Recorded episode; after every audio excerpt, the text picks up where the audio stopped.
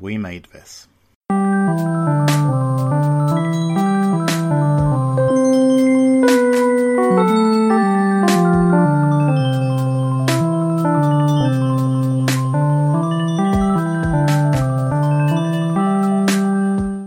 Hello and welcome to Life's Milestones, the podcast here on the We Made This Podcast Network about life's milestones. That's birth and naming ceremonies, relationships and weddings, and death and funerals. I'm your host Mark, and I am a humanist celebrant. That means that I am accredited and trained by Humanists UK to be a life cycle celebrant. That is, someone who can perform non religious namings, weddings, and funerals for you. My guest this time is a friend of mine, Carl Bryan. Carl Bryan is one of those wonderful people who will do anything for anybody.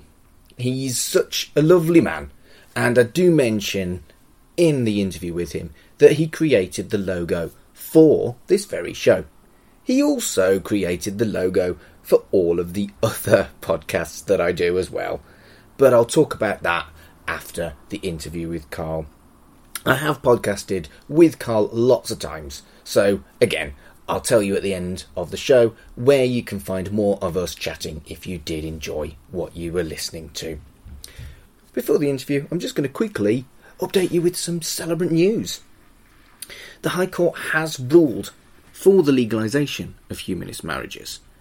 Basically, this landmark case means that it's not a matter of if humanist marriages will be legally recognised in England and Wales, but when. And by law, that means that English and Welsh non religious people have been discriminated against, and it is now time for the government to act.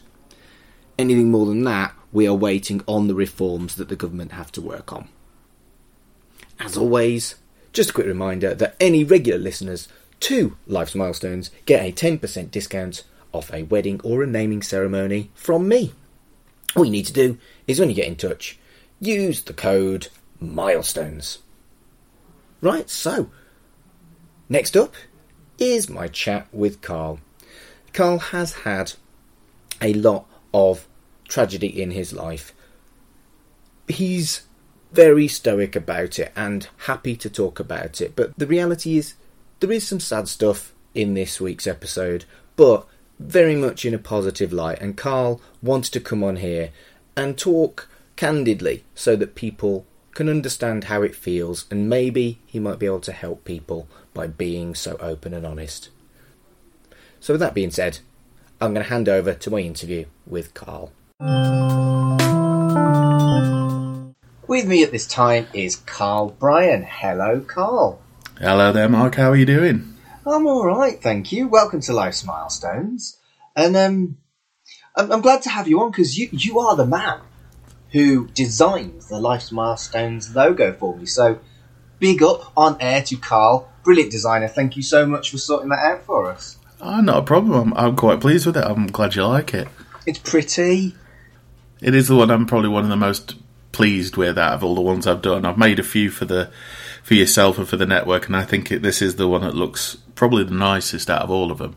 It's nice and stylish. I mean, I, I gave you a vague idea, but you just kind of like knocked it out of the park with the different birth and marriage and death certificate thing. That's kind of subtle, but if you look at it, you're like, oh.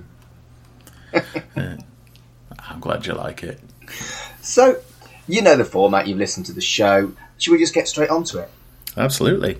All right. Carl, how old are you? I am 38 years old, just at the time of recording. So, do you know, I try and get a nice mix of people on, but it's been mostly people in their 30s and 40s so far. And then again, I suppose that's because I'm in my early 40s. I, I, I hadn't really intended it. I've just approached people that are friends most of the time.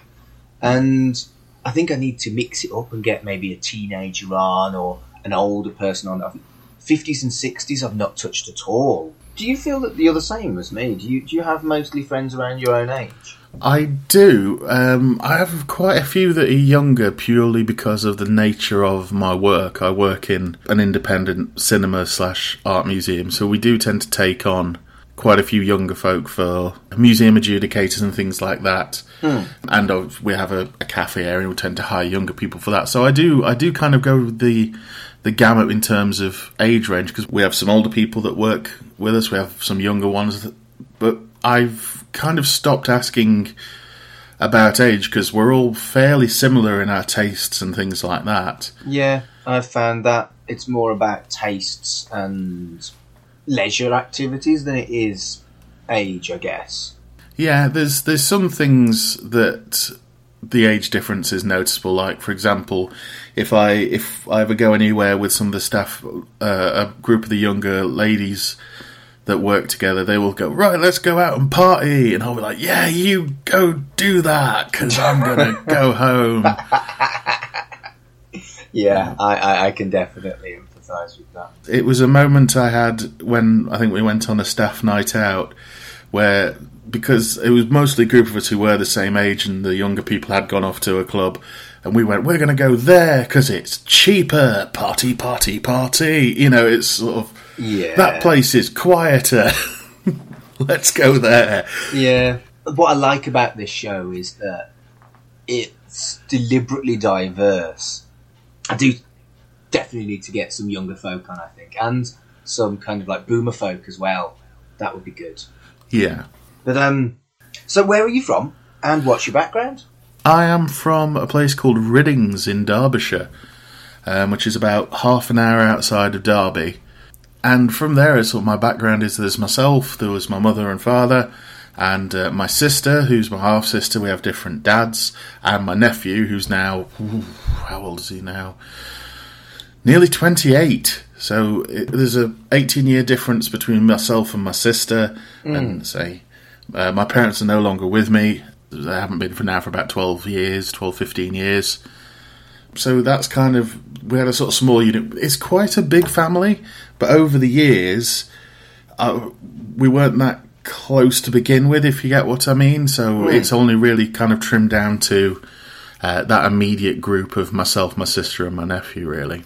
That is an unusual situation, though. That you you're kind of like in between the ages of your sister and your nephew. Yeah, it's talking about sort of different tastes and things.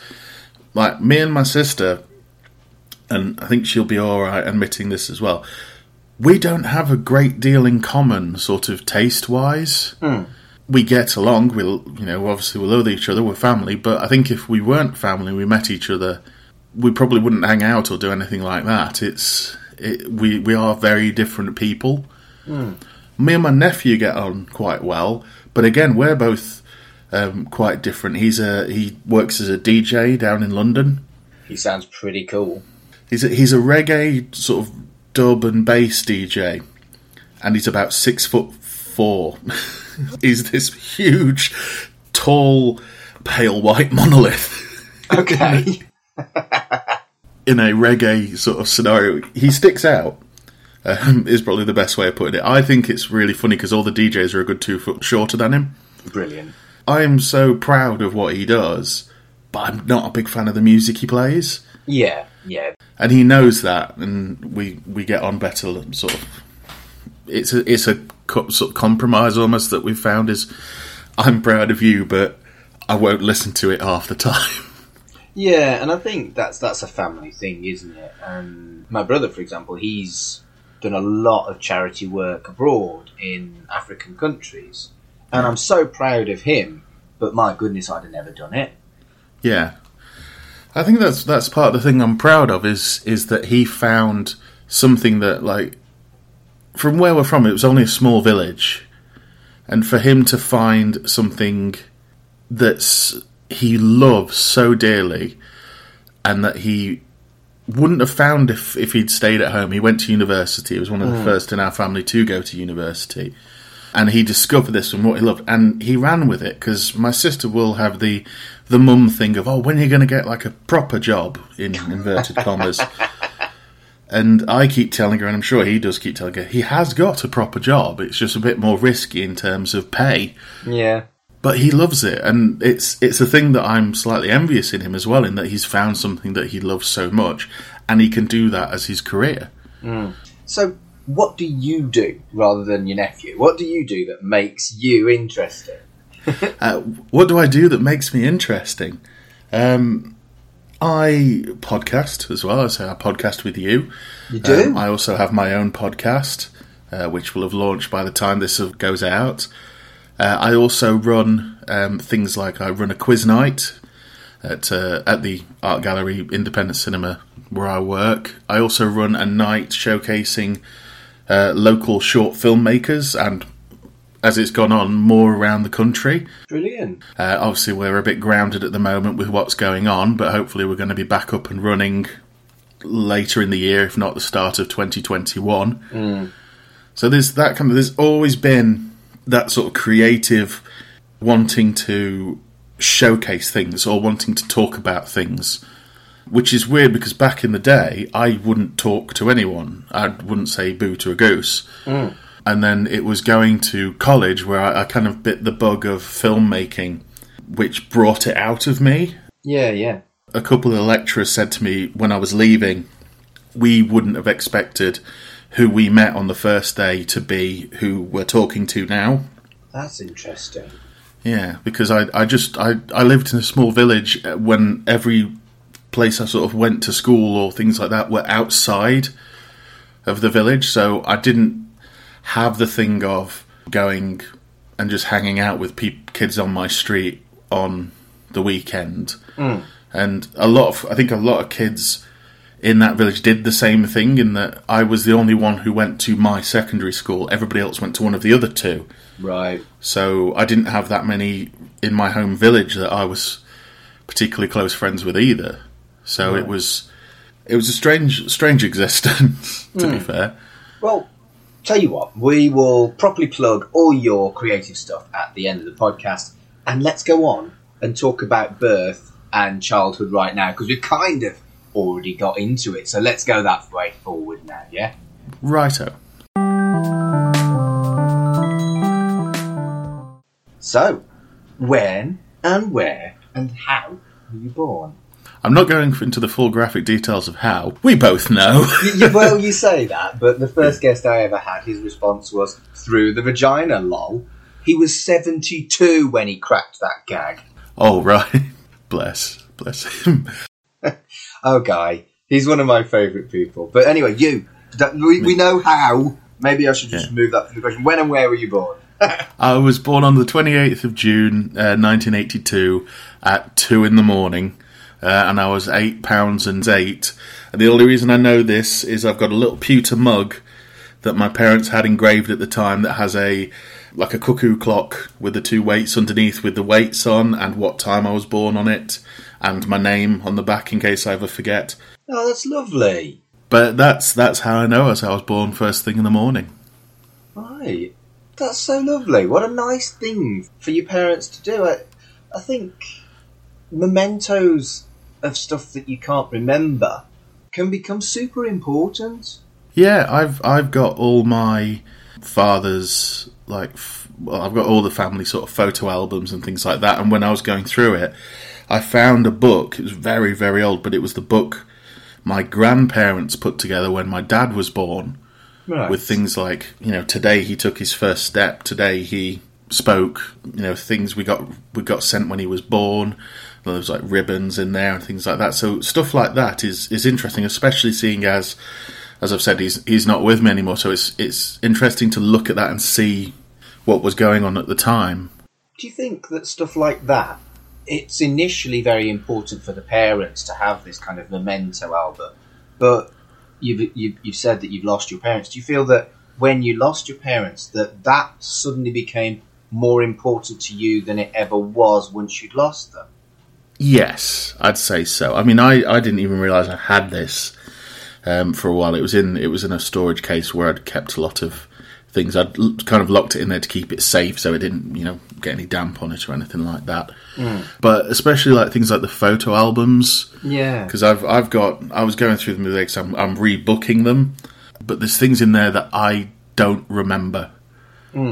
Um, my long term memory is not fantastic. Right. So there's things like holidays and stuff like that where I look at it and go, I don't remember that. Or I have a very, very, very short glimmer of it because I was so young at the time, Yeah. and probably just from trauma, I've probably blocked a lot of it out.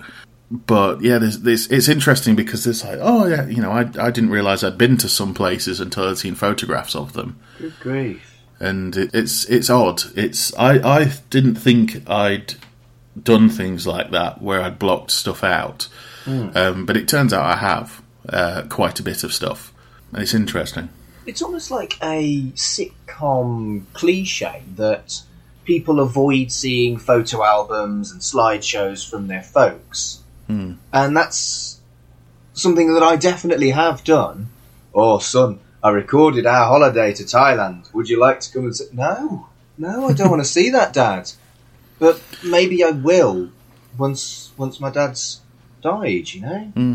It does help because, and this is strange. I don't know if this is the case for for the people as time goes on. I say for me, it's been a good ten to fifteen years. You almost can't remember if their voices are what their voices actually were, or if it's what you remember them as being. If you get what I mean. Yes. My dad doesn't sound like the impression I just did at all. No. but because sometimes I'll I'll try and remember stuff and was that his voice? And it's it's sad because I don't have any recordings of them. No. Um, just because of at the time I just didn't have anything. And the thing that say upsets me if I think about it too much is there's no they passed away when I was just about to turn 18. And I've gone through a lot of change since then, and there's no pictures of them with me as a man. And they'll never know how I turned out, and I'll never be able to show them how I turned out, No. which is sad. it is. yeah. Obviously, we're going to talk more about death in, uh, later on in the podcast, but tell me a nice story, a favourite story from your childhood, one that you can remember. I remember.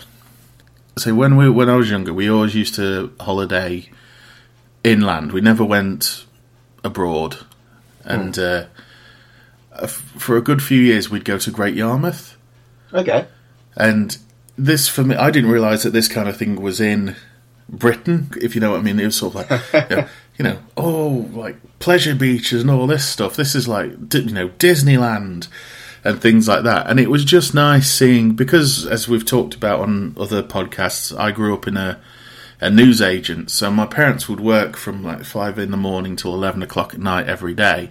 Hmm. It was just nice wandering around and seeing them enjoy themselves if you get what I mean. Not that working was a turgid existence, but them being able to, just the, the little things of them being able, like, I slept until seven, you know, which for everybody else would be like, yeah, but for them it's like, no, I've, I've missed the day, you know, things like that. Yeah, yeah. You know, seeing, seeing them, I, I've got photos of them here behind me, and the ones I chose to put on display, I'm not in because I like seeing pictures of them enjoying themselves because that's how I want to remember. Um, because obviously, that towards the end there was there's a lot of stress. My mother passed away with cancer, so when that happened, there was a lot of a lot of things like that, and it wasn't particularly pleasant. My dad had medical issues since he was like 25. Right. So there's there's a lot of stuff there which I choose to not remember, and the only problem is it's interspersed with all the good stuff. So Right. a lot of like my happier memories are very generalized almost because it's things that were always there. But then there'd be things like my dad would play pranks on me. Like all the way home one day from a, we were going out, gone out for a Sunday afternoon. Uh, he told me I was going to have, um, he was going to cook when we got back, and we were going to have bread and pullet. okay. I don't know if you've if you've ever heard this joke, but all the way home it's like, oh, it's delicious and blah blah blah blah. I was like, oh, I'm really looking forward to this. Really looking forward to this. And he, we got home. He took a loaf of bread out of the bread bin, put it in front of me. I was just sat at the table. He goes, just uh, pull that towards you. And I grabbed it, pulled it, and goes, there you are. That's bread and pull it. I I couldn't believe I'd fallen for a joke that this was like two hours of him telling me how great this was. Just things like that, and you know, silly little things you remember. It's never. I find it's never like the big things. It's always the little. Like my mother, my mother towards the end, she wore a wig, um, because of chemotherapy, and just just the thing of her sometimes like she still wanted to work, so she still went into the shop every so often if she wanted to. Uh, just things like some once for a laugh, she went in with the wig skew whiffed, like a baseball cap, tilted, and I thought that was hilarious. You know, stuff stuff like that, and and you know, thing, things like that are, are my main sort of main sort of memories. I'm sure there's others that I can't think of off the top of my head, but hmm. as I said, a lot of it I don't I don't remember is not the right word, but I've kind of locked away a little bit. Right. Hmm. Makes sense in a lot of hmm. ways. Do you have children yourself? No, I don't. No, I've got a godson, Okay. but I've not got any children of my own. No. So, are you planning on having kids? I um and ah about it because I can only just about look after myself. so if you gave me a child, I don't know what what I'd do. On the other hand, I love kids. Sort of as we're recording this right now, my best friend is in the labour ward with his partner about to give birth to their firstborn. Good grief. And my other best friend had his on the second of the month, so we're, we're about a w- a couple of weeks in from from his firstborn being born. So I've got I've got those two. I've got my other friend who's got his little daughter. I've got my godson. The problem is, like, I've, I've kind of got kids by proxy. Yeah. I, I think at the moment for me, it'd be uh, I'm fine with not having children. I have the odd moment where I go, I'd love, I, you know, because that's that's kind of your legacy, isn't it? It's you know the the family name goes on, but I kind of don't need that because I've got my nephew. Even though my nephew's got a different name from me, he's kind of following on the the family line. I think better than I could, but I don't know about children yet. Also, I'm getting older and. I don't know. So Yeah, I, th- I think there's a lot of value in, I flippantly call it borrowing other people's kids. In Yeah. a similar situation to you. My nephew and niece are brilliant, and I'm a scout leader. And with those two things combining, uh, basically spending a lot of time with with young people, it's I kind of feel like it's all I need. yeah, I mean, I used to work for Sky Television, training people on their call centres. Like, so they used to come in, spend three weeks with me, go off, go work on the floor, and a lot of them were late teens, early twenties for the most part. And I found teaching them incredibly satisfying to the point where you know you, you can you almost do kind of not to them, although I think I did a couple of times, a bit like there go my kids.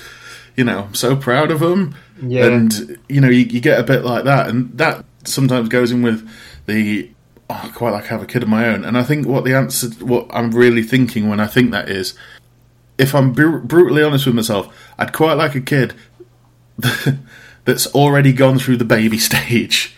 Yeah, yeah. You don't want to be dealing with nappies. I could do it, but I, I don't know how. I'm, and I'm sure a lot of people, my friends, a lot of them, you go, who've got kids, you go, I couldn't see them as a, a father until they became a father, hmm. Or until they became a mother, and then you know their entire mindset changed, and that would probably happen to me. But say I, I don't know. Plus, no women let me near them at the moment, so there's always that as well. Oh dear. I'm sure that's not true. If So- you're out there, So, you may not be having kids yourself. Have you ever been to a, a naming ceremony or a christening that you thought was particularly memorable? I've been to a couple. I went to my nephew's. That was quite memorable. I've not been to any in a long time. I don't think actually. Hmm. I don't know if a lot of my friends actually had their children christened hmm. because it, it's myself and a lot of people I know are not religious people. Yes. So I'm, I'm trying to think that they probably have them registered. You can have them registered if you don't want a christen, christen ceremony, can't you? You have to legally. You have to legally register a birth. I think a lot of people, especially if like a lot of them only got married not long before they had kids, so I think the expense of the wedding and then the I'm I'm very much of the mindset that it, I don't see the point in throwing a one year old birthday party because they're not going to remember it. A two year old, absolutely, but but it's um, I don't see the point in the going for a christening if you're not religious, unless it's sort of pressure from the outside family.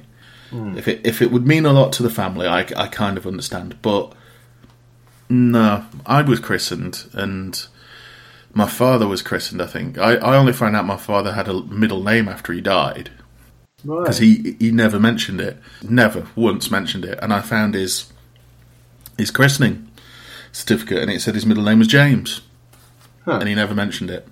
Well, there you go. Yeah, I, I I haven't been to one in a long time, but I have I have been to one. I don't know how much different they are these days. I might have worked one when I was working as a sort of wedding photographer, videographer. I can't remember now, but yeah, not for a long time. Mm. That's something that you think should be reclaimed by the non-religious then. No, not really. Maybe in a. I don't think it needs to. If you if the non-religious are looking to reclaim them, maybe it doesn't have to take place. In, there's a lot of pomp and circumstance around it. If the non-religious are going to claim it back, then there'll be a, it'd be very different. I can imagine because you wouldn't need the water, No. and it because it is it is probably one of the more religious ceremonies there is because there's the water, there's the whole genuflecting with the water on the head, and things like that. And to me, if you're not religious, none of that needs to be a thing. Yeah, and I think there is an element of that, and naming ceremonies are widely regarded as the least popular of the three ceremonies that a humanist celebrant would do. But they also tend to be the ones that people like the most. I, I, I completely get what you're saying. They are they're a luxury, but they Yeah. can be so lovely. And I think what humanist naming ceremonies do really well is creating mementos for the children to have as they grow up. Like, for example, one that I did, all the family did a piece of art where they all put their handprints on a piece of paper and then they framed it, and then the baby would then have that as something to represent their family for the rest of their life and stuff like that. Yeah, I mean things like that. I I am up for. If say if obviously we've known each other a while. I know you are a humanist, but I've never asked what a humanist naming uh, ceremony uh, has entailed in it. That kind of thing is cool, and I suppose is that one of the upsides I'm not looking at here is it introduces a lot of the family to the new member of the family who may not necessarily be around all the time. It's a lot like a wedding in some ways. Is you have hmm. like this ceremony where you have your symbolic gestures. You, you know, you might have parents' promises. You might have guide parent promises. Love the term guide parent. I think it's lovely. And incorporate what you want. Make it personal in the same way as you would with a humanist wedding. And then you have a party afterwards. It's a lot like a wedding in a lot of ways. Yeah, it's I'd that a lot of the times it is uh, even funerals because I've, I've probably been to more funerals than anything else. A lot of it is in this sort of the meeting of everybody afterwards, and like obviously you you wind up meeting people that you've never met previously, and you'll probably never meet again. Like my mum had four sisters and five other way around, five sisters, four brothers. It was like one of nine or one of ten. That's a lot of siblings. Yeah, um, I met an uncle who I'd never met before. I've never met again, and no one had seen for about twenty five years. And he turned up for for the funeral and kind of sat in the corner and talked to a couple of people, and then he left. Good grief. And that was that was interesting. Um, uncle Rex, Uncle Rex has got a cool name. he does. He looked a bit like Howard Marks in the sort of. He's had a very good time in life. Right. And I just remember saying to somebody like, "Who is that?" Because it was in like a local pub we'd rented, and I thought, "Oh, somebody's wandered in." Hmm. Just thinking it was the pub, and they went, "That's your Uncle Rex." I was like, "Oh, I thought Uncle Rex was a joke Good grief. that didn't exist." And they went, "No, no, that's him." And yeah, he hung around for a bit, smoked cigarettes, and left. And I've never seen him since. He's probably passed away himself, but Yeah, it's so that yeah, I understand the ceremony in terms of the social aspect of of meeting the family and maybe even reconnecting some bridges, but the religious side of it, the water and things like that, I don't feel a like if I did have kids, I'd do a humanist c- ceremony because I've never never been religious as much as you know schools try and drill it into you and things like that. Should we move on and talk about marriage? Mm. Okay, so the first question is an obvious one. Are you married? I'm not, no. Okay, so do you want to get married? Do you believe in marriage? Yes, I do. I think I do believe in marriage. I've been to a lot of weddings. A lot of my friends are married. I think it's it's something. I'm trying to think of the right way to say it. The the affirmation, the the declaration of love in that that you and I we're together till the end. I I like that about a wedding. I just think it's especially now that you can, you can have humanist weddings and things like that. So it's not about the you know you can't have a child out of wedlock and the laws and of God and things like that. It is now you can adjust it to how you want it, which is what you want it to be, being a declaration of love. Yeah. And a couple of well, my friends got married a couple of years ago, and it was absolutely beautiful. It was, I believe, it was a humanist ceremony. I don't believe it. No, it was a priest, but it was a, it was non-denomination, so it was it was a very nice wedding, and then afterwards it was it was all about sort of talking about like my friend talked about his his wife in a way that no one we've all known him a good 20 odd years we'd never heard him be that emotional about anything. Mm, like my other friend I was sitting next to burst into tears and I'd never seen that before either.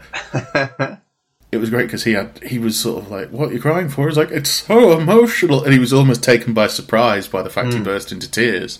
I was holding it in myself to be fair but I made of of stuff. Is that right? You were, the, you were the tough guy, the rock. yeah I don't cry at films on my own at all but but yeah, it was it was it was such a beautiful day, and I think a lot of that was to do with it was planned by them, almost down to the T, but in a way that it was it was just lovely. Mm. You know, you know, it was it was a big it was a big moment. Like it was in New York. We went to New York for it. Amazing. Yeah, and you know we rode in an old town car, and they married in Central Park, and uh, then we went into Brooklyn, and uh, we went into a bar, and the bride played bingo at the bar in a wedding dress. Brilliant. So if I was to get married, I'd, I'd do it like that. To be Well, honest, If it was in the States, the laws are very, very different regarding who can work as an officiant. So I think it, he may have been a religious officiant, but he didn't need to be a priest at all. Hmm. So that's probably almost equivalent to a civil celebrant in Britain, but Yeah. it would have been a legal marriage, whereas a civil celebrant wouldn't be a legal marriage in Britain. And as you probably know, humanist ceremonies are campaigning for humanist marriages to become legal, like they are in Scotland, in England, and Wales. But from my knowledge of the American market, I think he was a religious man with a very, very easy to get certificate of being able to marry other people. He probably paid less than $50 for the privilege of being able to do that. yeah. I mean, when my other friend got married, obviously they went to the registry office first, and then they did the ceremony, and the ceremony was conducted by our other friend who'd registered to do it online. I think. Right. So they'd, they'd done it officially at the registry office in the morning, um, and then he'd done the ceremony in the afternoon.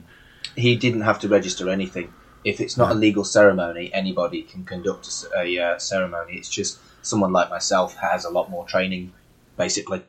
Yeah, it's. I like the idea of a humanist celebrant doing doing weddings more so than than priests because, as, as I mean, as you know, you, you sort of in the village I grew up in. The I, I knew the priest. I knew a couple of them just because it was a small village, but I don't know if I'd have asked them to do my wedding.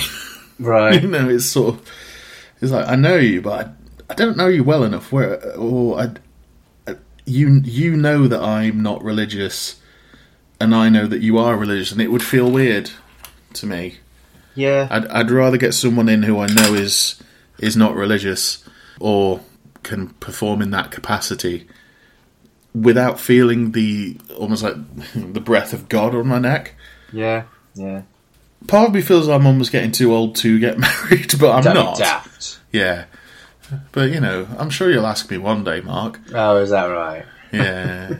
One of my couples were in their 60s and they were brilliant. They were a brilliant, brilliant couple. And I adored them.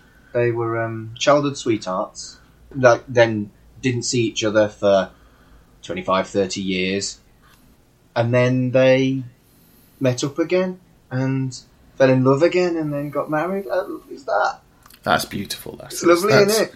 Yeah, and that that's the thing. It's love doesn't die, does it? No. So you can sod off with your too old. I I will. I probably will. What would be involved in your perfect wedding? What elements would make your wedding perfect for you? I think I think I'd keep it fairly small Right. with my sort of immediate family and my my friends who are my not to di- not to disrespect my blood family, but my chosen family. Mm. I'd have them there, and obviously whoever my bride may be, and then yeah, I think it would be a sort of a nice small affair. I quite I quite like the idea of having one outside. Mm. I've been to a few that are outside, and they've always been well. The weather's been good for a start, which I really would you know pinpoint like a day where there's definitely no chance of it raining. So you wouldn't be having it in Britain then? Oh, I don't know. I'd say I, me. I said I used to do filming of weddings, and we went to one that was in a beautiful castle. And as soon as I heard people, you know, dearly beloved, just rained. Gutted. But I got a lovely shot of everyone got handed an umbrella on the way in, and every, I just had this beautiful shot of just it was like flowers blooming, just umbrella, umbrella, umbrella, umbrella. Oh, that's cool. yeah, I had one, but I had to hold it over the camera because the camera was worth about two and a half grand. What, so you, your head got wet, but the camera was fine. My everything got wet. I, I had to tell him a mum was holding a kid and she didn't have an umbrella and she looked at me and said, Can I have your umbrella? And I had to look this poor woman dead in the eye and went, No. Just- just sort of- She was cheeky to ask you for that. She could clearly see that you were holding it over the expensive equipment. That was shitty of her. I showed her where another one was, so that was alright, but I was just like, This is no, this is far too much money. Your kid will recover from a cold. Yeah. yeah. Um, but yeah, I think it would be. I think there'd be a lot of messing about in it. I think there would be more done for laughs in some things. Like I'd, I'd ask. I know the guys I'd ask to be my best men would probably roast me. That's the norm, though, right? Yeah, I, d- I don't know how seriously they'd take being my best man, but I, I know that they do a good job. And yeah, I th- part of me feels like there'd probably have to be two ceremonies: one for the the wife's side of the family, and then one for my weird group, where they can be themselves. But yeah, definitely, I did, and uh, there'd probably be karaoke at some point. Karaoke party for your wedding. That sounds good. Yeah, my friend, when we went to New York the day before the wedding, or two, two nights before the wedding, we went to a, a karaoke bar where we'd booked out the back room, and uh, yeah, sang our hearts out for about two and a half hours. Marvellous. so, have you had to think about what song you would pick as your first dance? Ooh, that's my first dance. It'd probably be some quite cheesy pop, to be honest. I do Good. like myself some cheesy pop. Part of me would be again just because of the way my my friend group is. From the people I know in my friend group who work worked weddings, there's one song which got played at sort of every wedding that we did, which was "Rule the World" by Take That. It's a nice song, but yes, I can see how it might be overplayed. Oh, his eye twitches if he hears it. I'd almost do that just to spite him. Uh, maybe for the first like 10 seconds just to watch him go, mm, and then put on something else. the classic switcheroo of the uh, scratching of the record noise and then something else. yeah. Brilliant. I think the, the I mean the the one that sticks off my head at the moment is I don't know if you had a chance to hear it, but the, when the Jonas Brothers came back, they did a song called "Sucker," and that was just a nice sort of song about how they go together and and things like that. That's the first thing that pops into my head for a kind of cheesy pop song, and it's quite it's upbeat as well. I can't really dance, so I, I don't know what I'd do. Uh, You know, a lot of uh, couples will just do the walk around slowly dance. You won't be the first person to do that. Oh, they cling to each other for hope, and it's like, let's just get through this. First verse hits, everybody else come and join us on the dance floor, please. Yeah, I'd probably have that announced before I walked on. Yeah. Brilliant, brilliant, brilliant. Okay, so we're going to move on to the final section of the show where we do talk about death. And I know we've touched on this quite heavily already, so I think mm-hmm. there's, you know, that some of the answers to the questions will be quite obvious. But the first one I always ask people is Are you scared of death?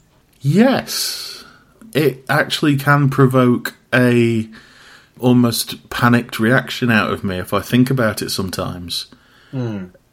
So I've dealt with stress and anxiety quite a bit over the past few years, probably the past ten years now. Hmm. And I, th- one of the things that can trigger me is if I hear it on like I I don't know if you've ever heard the podcast Films to be Buried with. I've heard of it, but I've not got round to listening to it, unfortunately. It's one that's on my radar. Yeah, it's very good, but I ended up having to stop listening to it because the, part of the, the premise is, you know, you've died, what films would you have buried with you? Right. But it got into quite a few discussions on there where people talk about the end and things like that. And it, it hmm. would.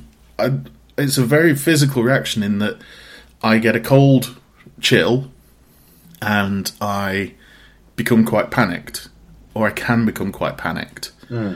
Normally, if it's if I'm on my own, and I've listened to podcasts where it's happened, and I've kind of had to skip forward, or I've seen people talk about it, and I've had to switch over or just leave that bit.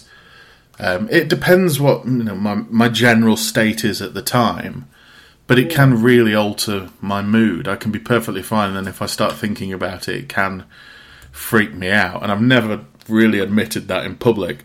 It seems like a pretty brave move to come on this podcast, then. You knew what you were in for.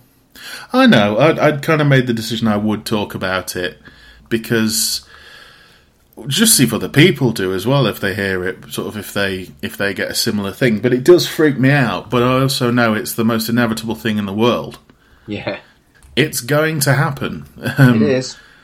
and it, it it's kind of, uh, but it's sort of the the thing of one day I'm not going to be here.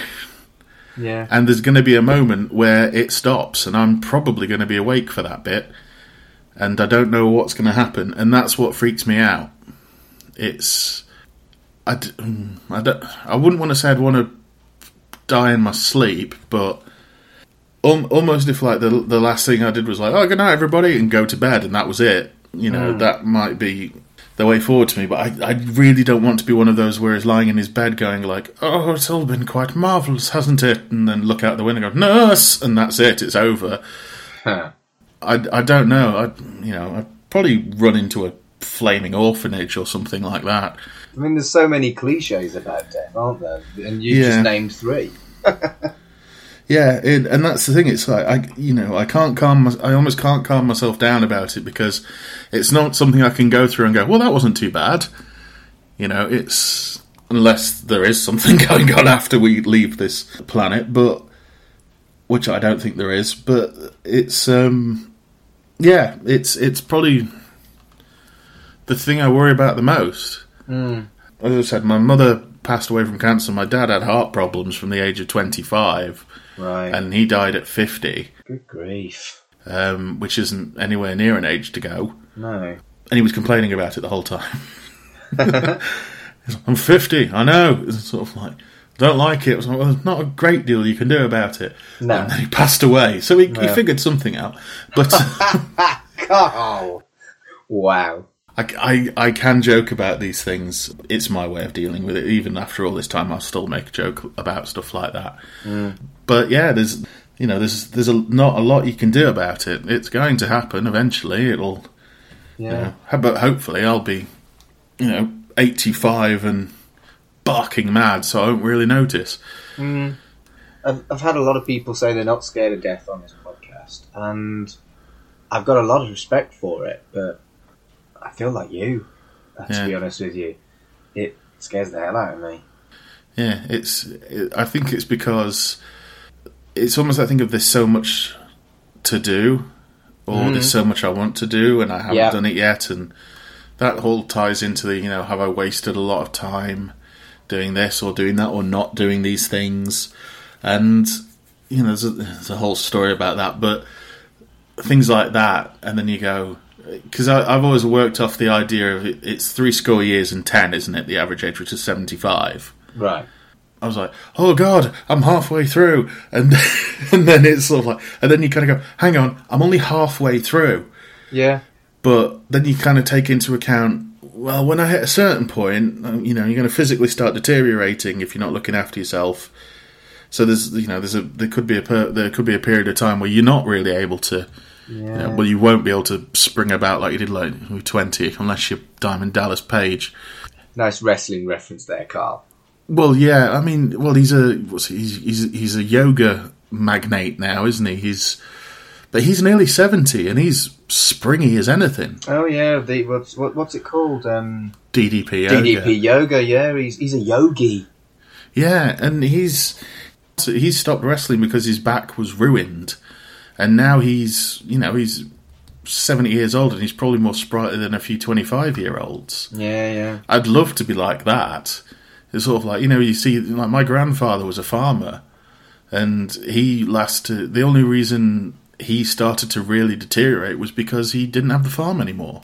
Right. Um, he he kind of just stopped, and he he used to sit in his armchair and smoke constantly, and watch telly. And eventually, he got uh, he was diabetic. He got gangrene in one foot and lost that below the knee, and then towards the very end, he lost the other one, and it was horrible. but Yeah. I think there's an element of truth in the cliche that people do worry about stopping working because sometimes people do deteriorate fast when they're no longer active. There's a lady at the library I used to work at. She's in her 70s and she, she's not quitting. She doesn't want to quit. She's Hmm. happy. And she's like, if I slow down, I'll slow down too much. I wonder whether it's a cliche or whether it's it's for realsies and from what you're saying with your granddad, it really is for real. It is because I mean when when we closed up shop, literally, my mother had passed away by that point, and it was just me and my dad, and I was at college at the time and then working, so he was on his own a lot, hmm. and he knew that he had to do something because otherwise he was going to go stir crazy. And he ended up working for his friend who sold cars. So he would he didn't sell cars, but he would drive them to where they were ordered, wherever in the country that may be, and then catch a train back or catch the bus back. Hmm. So he he was doing that, or, or he'd go and pick up cars. So he was getting about, and he was you know driving and keeping himself active. And I used to hear from him from wherever he was, and you know he he knew that he had to do something because as you hmm. as we because obviously he'd have seen his own father deteriorate after not having the farm. Yeah. And I think he he kind of had that thing of, well, I'll be damned if that's going to happen to me. And I'm a bit like that of, I'll be damned if that's going to happen to me. It's like I'm I'm a large person, and I've noticed that parts of my body have started to deteriorate. Right. My back hurts a bit right now. My knees are kind of buggered. it's oh. I, I'm slim and my back hurts. I'm not sure it's anything to do with being a big lad. Uh, I think I think some of it is from just carrying the weight around and not being as active as I was previously. Because before I was, for a big lad, I was quite active, and I've not been in the last couple of months. And it's only in the last couple of months that it started to hurt more. Right. and that's why I need to get back out there. And I keep seeing people, you know, you see people who are like, "Oh wait, I've Fra- you." I don't know if you know him. You probably do. Fraser Thomas. Yeah, yeah. Yeah, he was what? He was thirty stone, forty stone. Yeah, he was a big boy. Yeah, and now he's he's trimmed right the way down because he had the sleeve, and it was really inspiring listening him to him talk about that. Hmm. And part of me wonders if I could do something similar, ideally without getting surgery. Yeah. and you know I'll I'll never be thin. I've never been thin. I've always been like built like a Tasmanian devil. so I'll never be like my doctor once said to me, "I like to think of you as a hooker, Carl. Do you understand what that means?" It's like I'm really hoping rugby, but which he meant. Well, yeah. Yeah, and it's like if he put his hand on my shoulder and gone, "Well, you're a very attractive man, Carl," it was like, "Well, this has taken a change." I mean, that doesn't seem like good practice. No, but you know, my parents have been happy I'd been seeing a doctor. Yeah. But um, yeah, so I, that's that's the next thing for me is, as daft as it sounds, is to focus on not dying. Well, Because my grand, my father had a heart attack at twenty five, and he was not a large man. He was, you know, I I watched him have one when I was a kid, which is something I remembered, which was terrifying. I bet it was.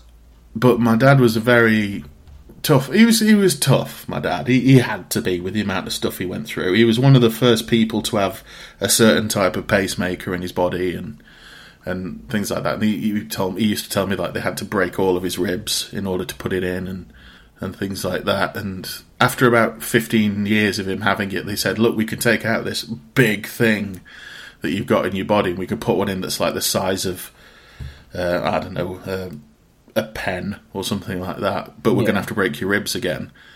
And he said no, because he, Huh. he kind of worked on the theory of if I go in again, I'm probably not coming back out. No, fair enough. Yeah, and that those were the conversations me and my dad had in the last couple of years of his life. Were were very him prepping for what was going to ha- if anything happened to him Right. and what I could do. So it was it was an interesting time. But now, as I'm getting older, I'm becoming more and more aware of need to do something in terms of keeping myself a bit in better shape. Mm, mm. Because I'm in I'm in the second half of the stretch. I mean, you you are nowhere near the kind of size I'm about to talk about, but I was talking to, to a member of staff from Manchester Crematorium the other day while I was waiting for a funeral to turn up, and they have a lot of people come from all over the country because they have one of the largest crematoriums, and I don't mean capacity, I mean Yeah. the actual incinerator. Yeah, And so, if you're over a certain size, you might have to travel to Manchester if you want a cremation. And I never really thought about it until we were just chatting. And I, I did have a funeral for a bigger person not so long ago. And the coffin was a very different shape to a, what's a standard coffin. And it was square. yeah. It was a big square coffin. That that's something I want to avoid. I'll never go like I want to be normal because I'm I'm not. I'm a strange individual and I enjoy the fact that I'm a strange individual. Fuck normal. Exactly. But when it comes to being buried, I'd like or incinerated, I'd quite like to be in a normal sized coffin. Hmm. Just so people go, Oh, he's lost weight. like when my grandfather this this guy goes to show mine and my dad's sense of humour. Um, when my grandfather was buried, because he had no legs below his knees, it was a small coffin. Oh dear. But it turned up and they took it out and me and my dad stood there and it was one of those moments, you know when your eyes kind of bulge out of your head and you're trying really hard not to laugh at something because it's highly inappropriate. Yes. We were both stood there like, oh god, it's, it is small, isn't it? It's uh, smaller than they said it was going to be. Oh god. and it was white as well, so it was just like, it looks like a child's one. Oh god. Oh dear. But the thing is, like, that's the thing is, I'm terrified of death, but I can find the humour in it. Yeah, and I think you have to. yeah, that's the way way forward on it. But yeah, I, I need to get in better because I, I don't want to die early. You know, it's sort of Nobody does, I don't think. Yeah. Um, my mates have got kids I want to watch grow up, and I've got my own godson I want to watch grow up, and Mm. I want to be a crazy old man. Good. You'd make a really good crazy old man. Yeah, I want a rocking chair and a cane. I've already got a rocking chair. I've got a cane. to be fair, somebody gave me one. It's a metal one with a, a resin skull that's uh, chest patterned on the top of it, and that is going to be mine when I'm sitting on the rocking chair. How beautifully peculiar. Yeah. So let's talk about your funeral. Do you want to be buried or cremated? I think cremated. Okay. What's the reasoning for that? I think that when you're gone, you're gone. Hmm. I like the idea that I've been thrown into the wind, then I am just sitting on the ground, Hmm. if you know what I mean. Um, my parents are both cremated, but we buried the ashes, Okay, yeah. which was actually their instruction, from what I remember. So do they have gravestones then? That they do. They're back in back in Riddings. They, my dad, in a bit of a maudlin sort of preparation, he bought one that was shaped like a book. I think that's a lovely gravestone. Yeah, and one one side of it is my mum with all her, her details, and he'd already paid for when he went for him to be put on the other side. Oh, that's that's so lovely. Yeah, and my grandparents have a similar one as well, but smaller. Uh, I I must admit I I haven't been back in a while, a long while, because I kind of work on the the theory of I'd rather use my memories than go look at a stone. Yeah, that seems reasonable. Yeah, and it's I, that's the th- I mean, part of me thinks now with all you know podcasts and videos and stuff that I've done, you wouldn't really need to go look at a stone to remember me because there'll be a lot of it knocking about. If you ever want to hear my voice or see remember what I looked like, That's how I feel too. yeah. So I'd, I'd if you want, you know, if they want to put me, because I know one uh, friend of mine, an older friend of mine, when he passed away a few years ago, he was put in a, a garden of remembrance. Right. So his, his ashes were scattered in there, rather than having a having a grave, from what I remember. Yeah. And that was a nice way to go. But I, I kind of like the idea of sending my best friends up a mountain and getting them to throw it off the side. You know that kind of thing. Brilliant. just just something like that and and you know it's you're not going to be there for it No. I almost am not that bothered about what my service is going to be like because i'm not going to be there I mean, it's the classic argument, isn't it, that it's not Yeah. for you, it's for your family. yeah But my counter to that would be is if it's personalised in a way that they know that you contributed to it, it makes it more personal to them. yeah i think I'd, i would plan it so it would have that thing to it i'd, I'd leave instructions basically um, i wouldn't do the crazy thing of everybody's got to turn up in fishing waders and you know all that kind of stuff I've had some brilliant ones of those, and uh, Yeah. I, I love them. I, I love a dress code for a funeral. I think it's a great idea. Yeah, I'd, I'd probably get them to like you know wear a purple tie or something like that. Yeah, I mean, it doesn't need to be crazy, crazy, crazy. No, I've been to funerals as a mourner where, you know, it wasn't crazy, but it's just a nice little touch. Like, a friend of mine died in his early 30s, and he, he was a wrestler, and he always wore pink when he wrestled. His name's Chris Travis. Hmm. And everybody that was attending the funeral was told to wear pink.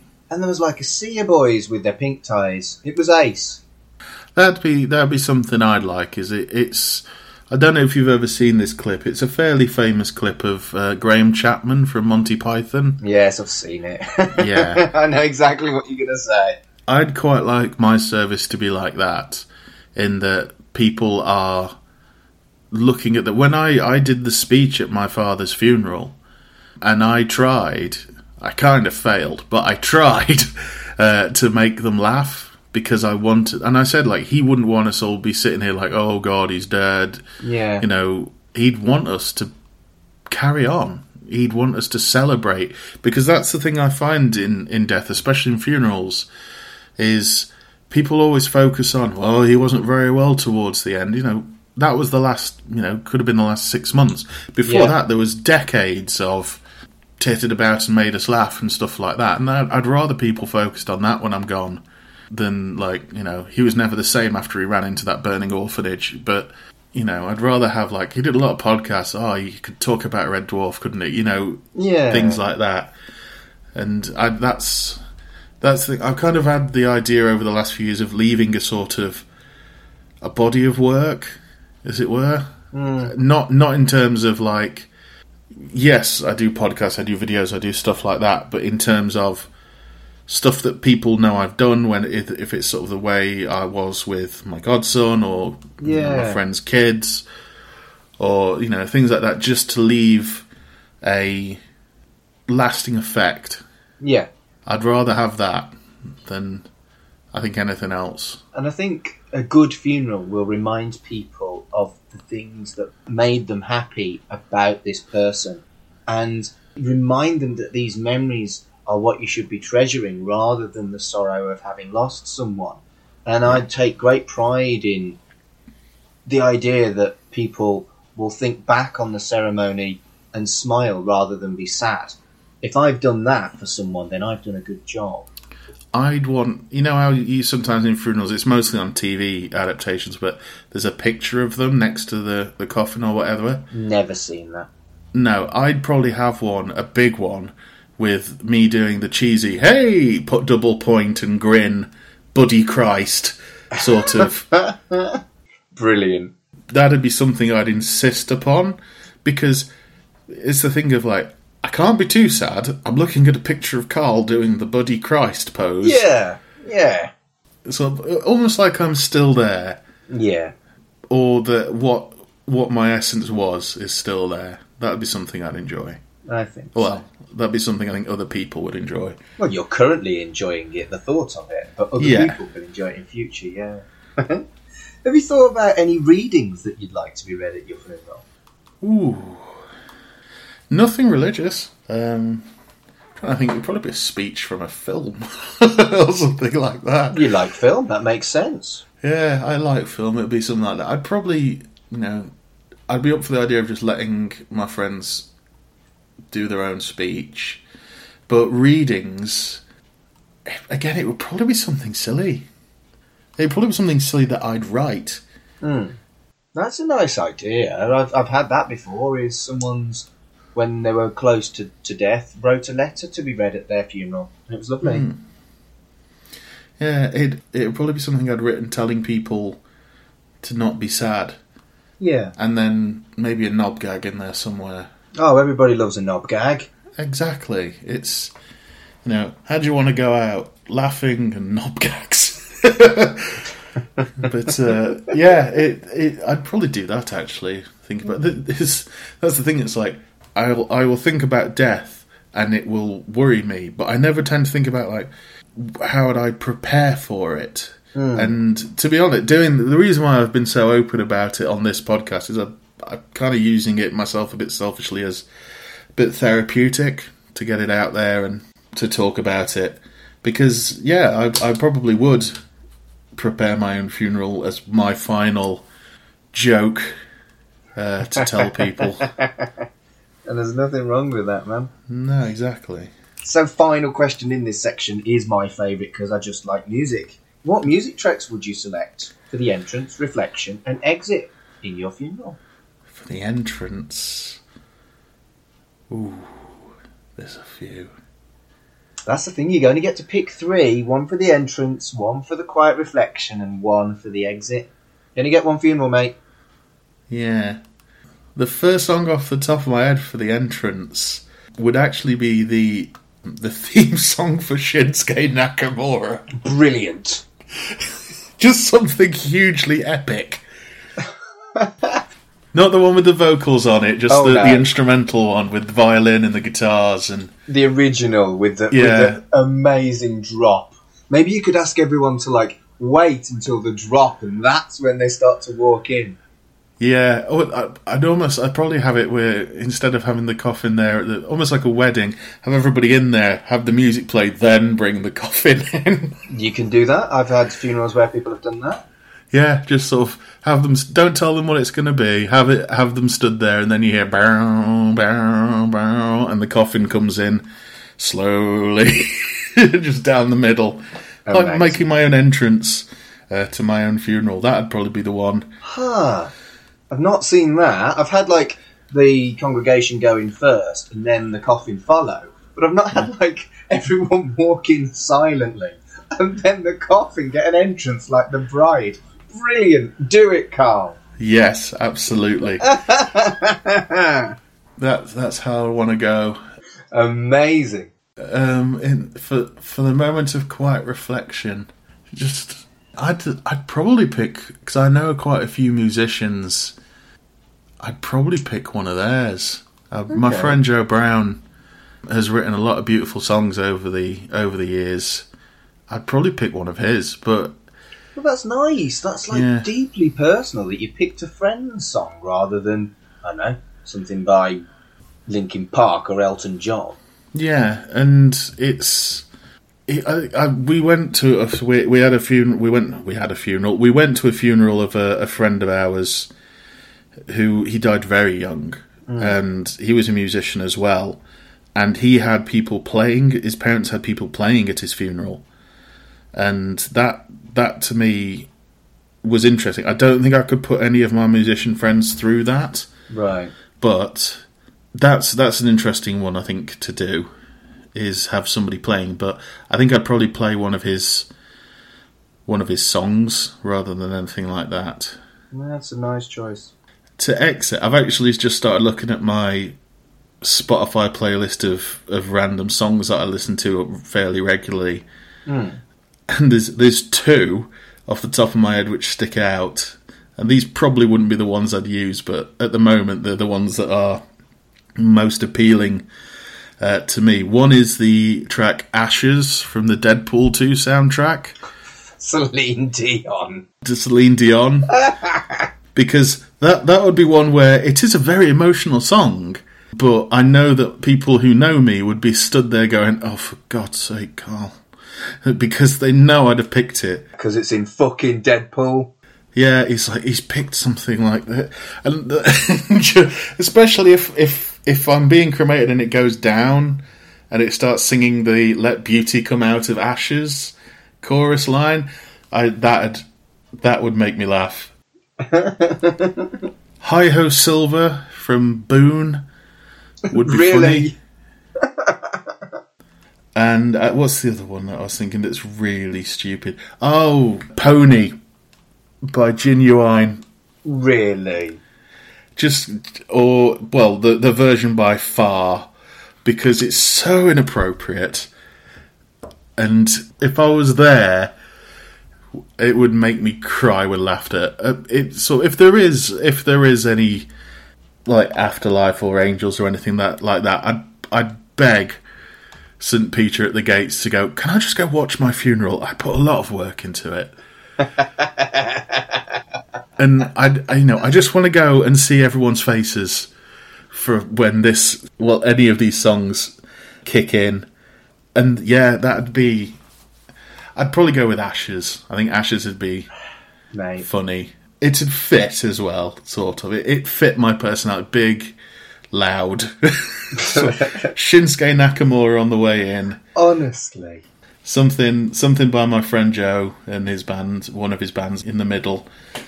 I mean, my father, he, well, both of them actually. My mum, she had, uh, it was songs that me and my dad couldn't stand, but we, because she used to play them all the time. But she had Search for the Hero by M People, Bloody hell. Yeah. And then Unchained Melody. Oh. But it was the Robson and Jerome version of Unchained Melody. Oh, mate. Yeah. I wish you hadn't. I've got to put that on the fucking playlist now. Yeah. Um, well, just put mine on. but uh, yeah, she she had that, which we picked. We had we picked it because like, what songs did she like? I'm like, well, there's these ones. My dad, he had. I don't think we had one going in, but we had "These Are the Days of Our Lives" by Queen. Oh, hell of a song. hell of a song, and the fact that the obviously the, if you've seen the video, the visuals of of that, and it's it is basically it's a it's a goodbye letter from Freddie Mercury. Yeah, it is.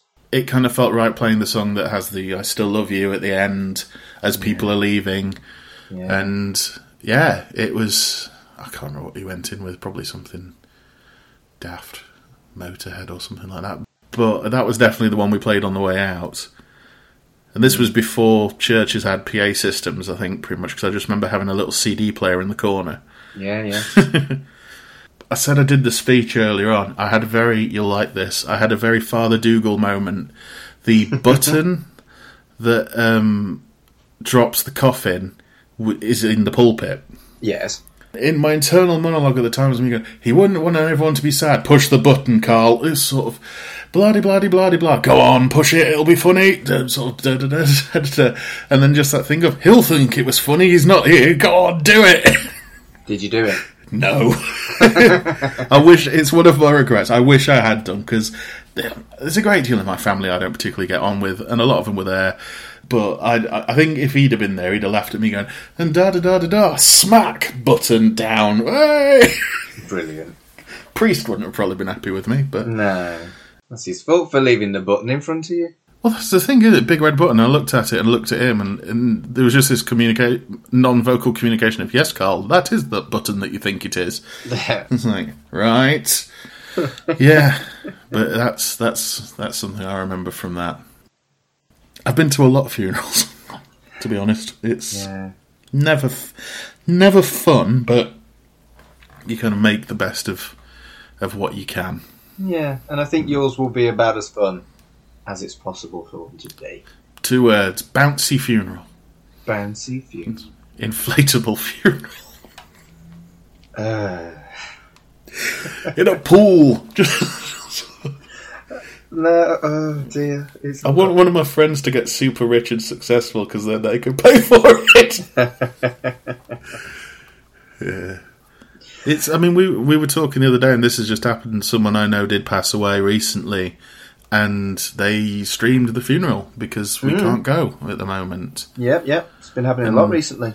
Yeah, I mean, I, I didn't. I honestly didn't watch because I, I found it a bit too upsetting to watch. But I thought, I actually thought it was a very good thing, especially if you've got family in other countries and stuff like that. They can they can attend, and obviously in these situations, is hopefully one off as it is, this situation that uh, they could do it. Because like, I know you said you'd done a few that were like that. Yeah, I've had them filmed and things like that as well. I've had one where the PA system was rigged to go outside as well as inside the crem so that people could stand in the car park socially distanced and listen to it when they couldn't hmm. fit the number of people they wanted inside the crematorium itself. There's been some quite innovative stuff actually. Hmm.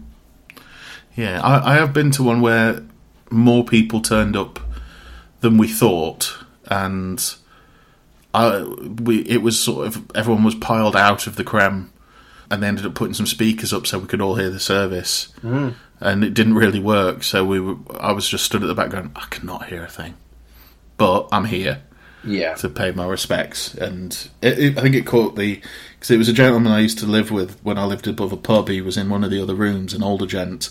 He came across very much like a loner, lovely chap, but very much he was used to being on his own. Yeah. And I think his he saw he had kids. He saw them every so often, but he was. Uh, I think they were surprised at how many people who'd met him and adored him turned up to the to the service because there was a lot of us. You can never predict with people. No, absolutely not. when I started out, I had a funeral where I thought this lady was like one of the most popular ladies I'd, I'd ever do a funeral for. So I, I wrote into the script thanking the large number of people that had come, and hardly anyone turned up. So you can't predict. So I don't write scripts like that anymore. No, when when my mother passed away, we took. 'cause I think we did it. We we did it like middle of the day on a weekday, so we didn't ex- just because the this was when the chapel was available. Yeah. um, and it was only a small chapel, so like not many people are going to come. Um, just you know, immediate family and things like that.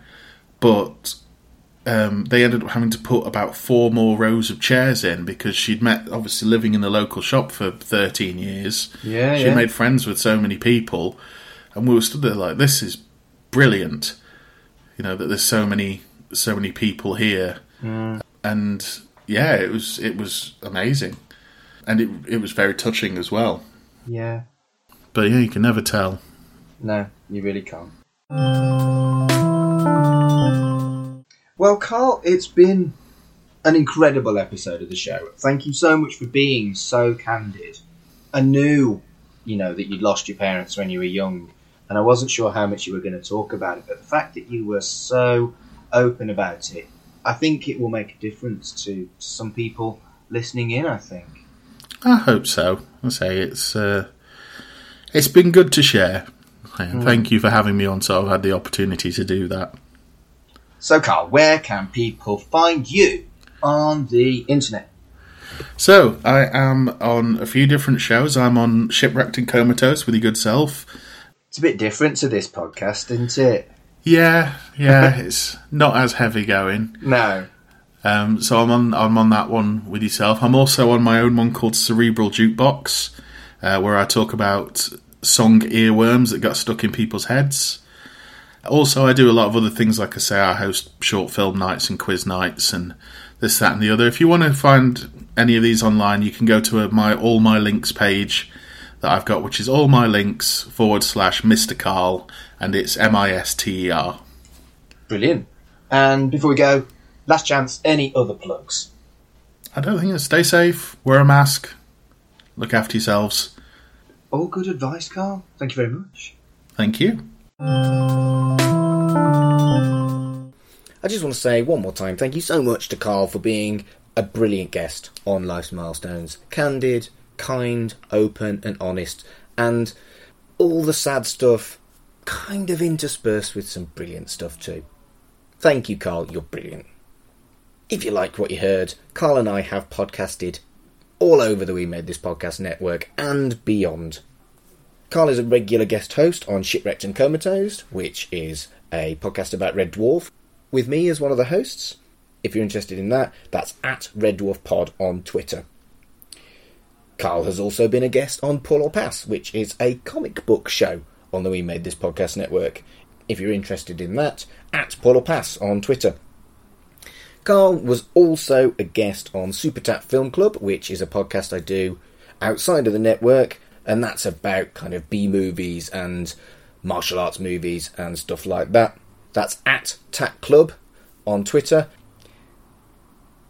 And Carl has also been a guest on my podcast Don't Say the C Word. That's not running anymore, but it is still up on the We Made This Podcast network. And on that one, Carl actually goes into more detail about what it was like living in a video shop growing up.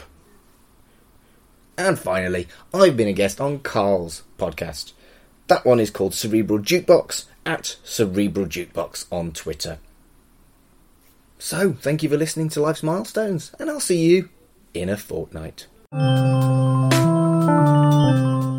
Life's Milestones is a podcast by me, Mark Adams. Follow me on Twitter at MarkAdamsHC. That's also my handle for Instagram. If you're looking for my website, it's www.humanist.org.uk forward slash Mark Adams. If you're looking for my Facebook, it's Mark Adams Humanist Celebrant. All the information on how to use me as your celebrant is there. The show's social media is at Life's Milestones on Twitter. Other than that, I am just using my celebrant contacts for the show. Thank you for listening, and we'll see you next time.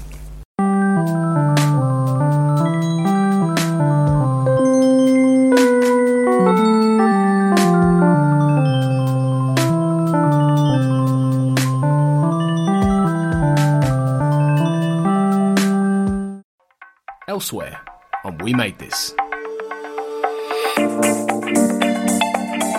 Motion pictures. Cinema's reopening here, and they have this list. It's like 450 films or something. You know, you're talking about The Empire Strikes Back, The Shining, or whatever. They've got a big list of what they're allowed to show. Um, and there are some old films on there that are like pretty cringy today, like things like Breakfast at Tiffany's, where you have I don't know if you've seen that film. Uh, I haven't, no, actually. Mickey Rooney plays Audrey Hepburn's like Japanese neighbour, and it's Oh, God. it's probably one of my least favourite performances Oh. ever. Is this like Laurence Olivier playing the um, the Sud- Sudanese uh, like revolutionary in, in Khartoum in the '60s, where he was blacked off essentially? It's, it's terrible. It's, it leans Oh. into all the stereotypes. God. and- Right in the childhood. So I've got lots of stuff like the tripods, Dark Season, Brave Star, Nightmare, Robin of Sherwood, goodness knows what else that I'm going to be bringing to the table. None of which I've actually heard of. That's Good. not even. I was thinking I'd maybe like when we start came up with this idea. I thought, oh, I'll know a few. None at all. So, you know, these are things roughly from 1981 to 1995. Whereas, what are you bringing to the table? Well? I'm glad you asked. I'm bringing Fairly Odd Parents, Power Rangers, Digimon, Drake and Josh, Recess, and Lizzie McGuire for the first few, and then we'll get some more going. I've heard of Power Rangers. Yeah. So, are you saying you've not heard of these either? No. We played this. So, what is it about um, the Final Fantasy, and especially Final Fantasy VII? What what do you like about that series? There's a lot that I like about the series. I love the system of materia and how you can actually raise that up instead of improving certain stats. Well, you can improve stats as well, but that's not really where the focus is. It's more about getting all of this magical energy up to its highest level, and then it has babies, and you have new ones, and that's so adorable. Check out all of these shows and more on the We Made This podcast network.